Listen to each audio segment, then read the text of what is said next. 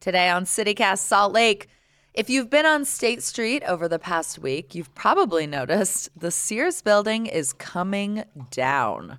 It's being demolished by Intermountain Healthcare to make way for a new facility. And man, it's got us feeling nostalgic.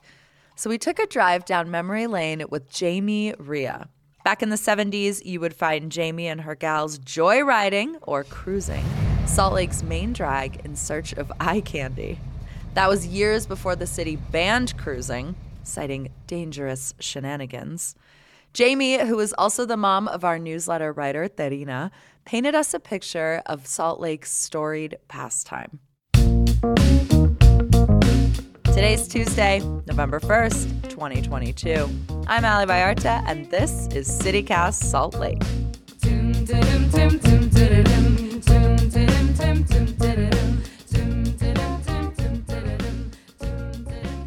All right, Jaime Ria, you used to drag State Street in the 70s. Tell me about a typical night.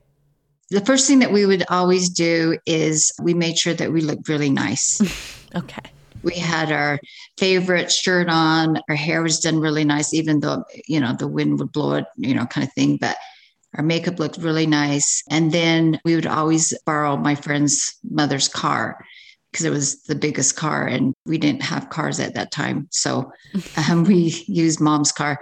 And so we got into our vehicle and um, proceeded to to drag state to me it was thrilling just because it was a social event mm. and back then we didn't meet a lot of guys until we dragged state street and the, the thing that was exciting was it, it was somebody different it wasn't somebody from high school mm. i think the thrill was because it was an unknown and we were kind of doing something that our parents didn't know we were doing that was the thrill yeah. we were doing something bad yeah so if you're showing up to drag on a Friday, like what makes you look cool? Is it the car that you're in? Like what kind of car do you want to be in? Not necessarily. I, I don't think back then it was a big thing like, you know, oh, you're driving your mom's car. We really didn't look at that. It was mainly roll the windows down and look to see who is in every intersection. You would look over to see who was there. If it was girls, you know, we just kept driving. But if it was guys, you know, we would roll down the window and would say, Hey, where are you from? What high school do you go to? Or, or you know, that kind of thing.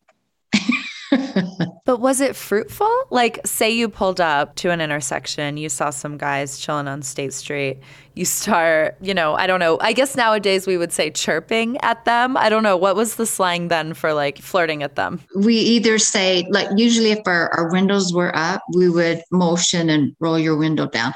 But the best part was if we were in the middle, you know, so that like the person that was driving, then you had a passenger, and then we had some friends that were in the back seat. So we would do look both both sides. So one girl would say, Hey, there's some guys over here. Slow down, slow down, slow down.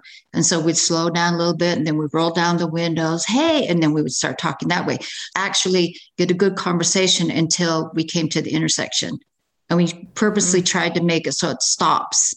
And then we can have a good conversation. And sometimes, if the conversation carried further, we would say, "Oh, stop over at that Albertsons over there, and then we can talk more," you know, that type of thing. so, all great love matches start at the Albertsons. yeah, my two best friends uh, met their husbands there. One is still married to that person, and the other, her husband passed away about two years ago. Wow. Yeah. So, you know, they met their husbands on State Street. That's beautiful. Yeah. Did you and your girlfriends have like a favorite dragging State Street song? No, not really. We we didn't turn the the radio on because we had so much conversation. In fact, I don't think we ever had the radio on while we were dragging state because usually the we would start we'd you know check each other out, making sure our hair looks really nice, kind of thing. Then we'd start going. What did you hope was going to happen? That we were going to meet some boys.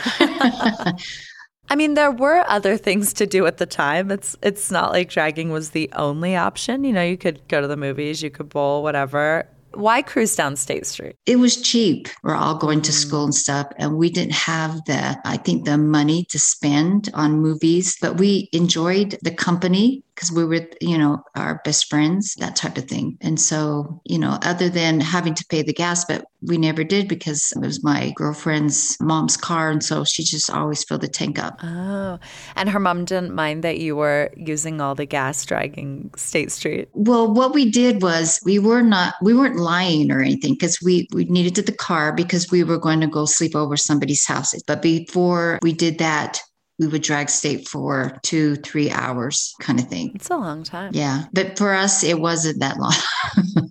I I think that whoever we were sleeping over, that the mom usually expects us to come, you know, 10 o'clock, 10 30. And we did homework too. It's it's not like we were lying, but we never told them what other thing we were doing because we did our homework. We were going to sleep over somebody's house, but we didn't tell what in between what we were going to be doing dragging State Street for a few hours. and I think that was the thrill, just because we were being naughty, or you know, we're not. Because I know our parents would wouldn't allow that.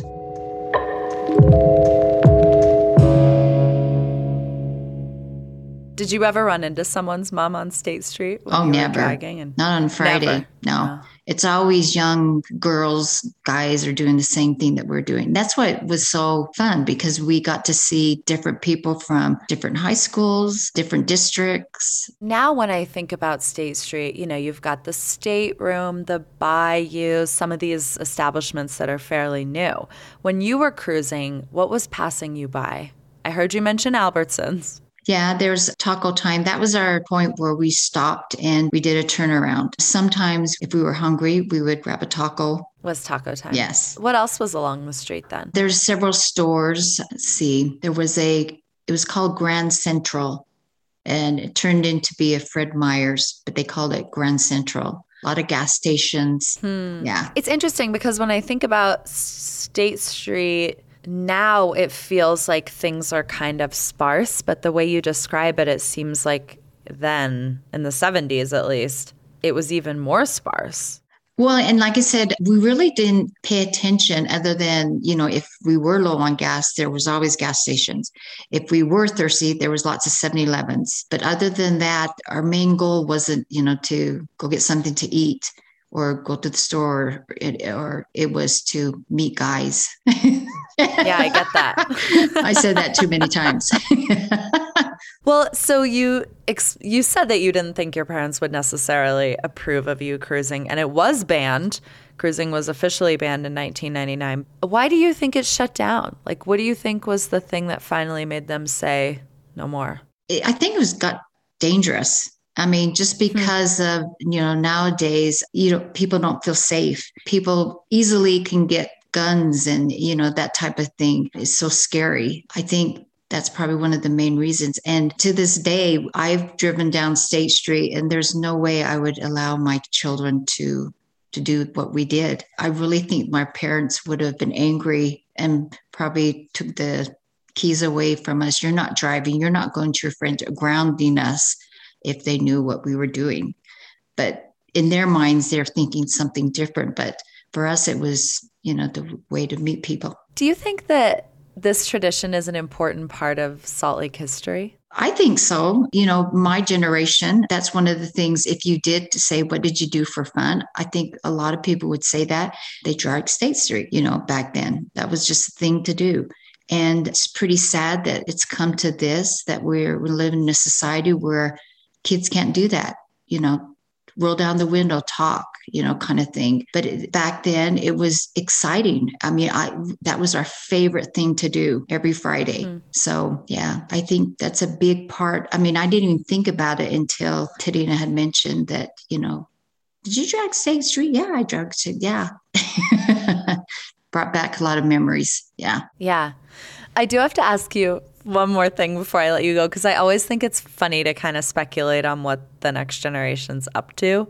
What do you think is the current equivalent of dragging or cruising in Salt Lake City? Not necessarily dragging State Street, but I um, teach at a, an elementary school, and I know junior high and high school they do a lot of things at the malls, hmm. you know, that kind of stuff. Hmm. Some of the fifth and sixth graders, yeah, we're going to go to such and such park uh, that's near our elementary school.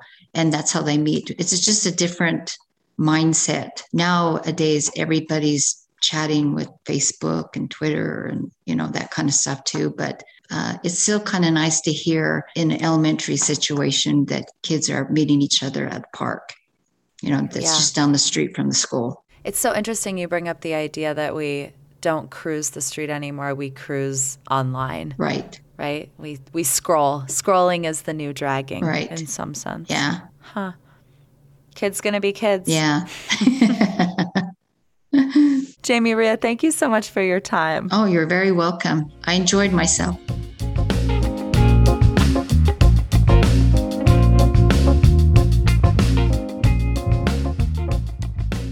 A little more news from State Street before we go. Are you familiar with Life on State?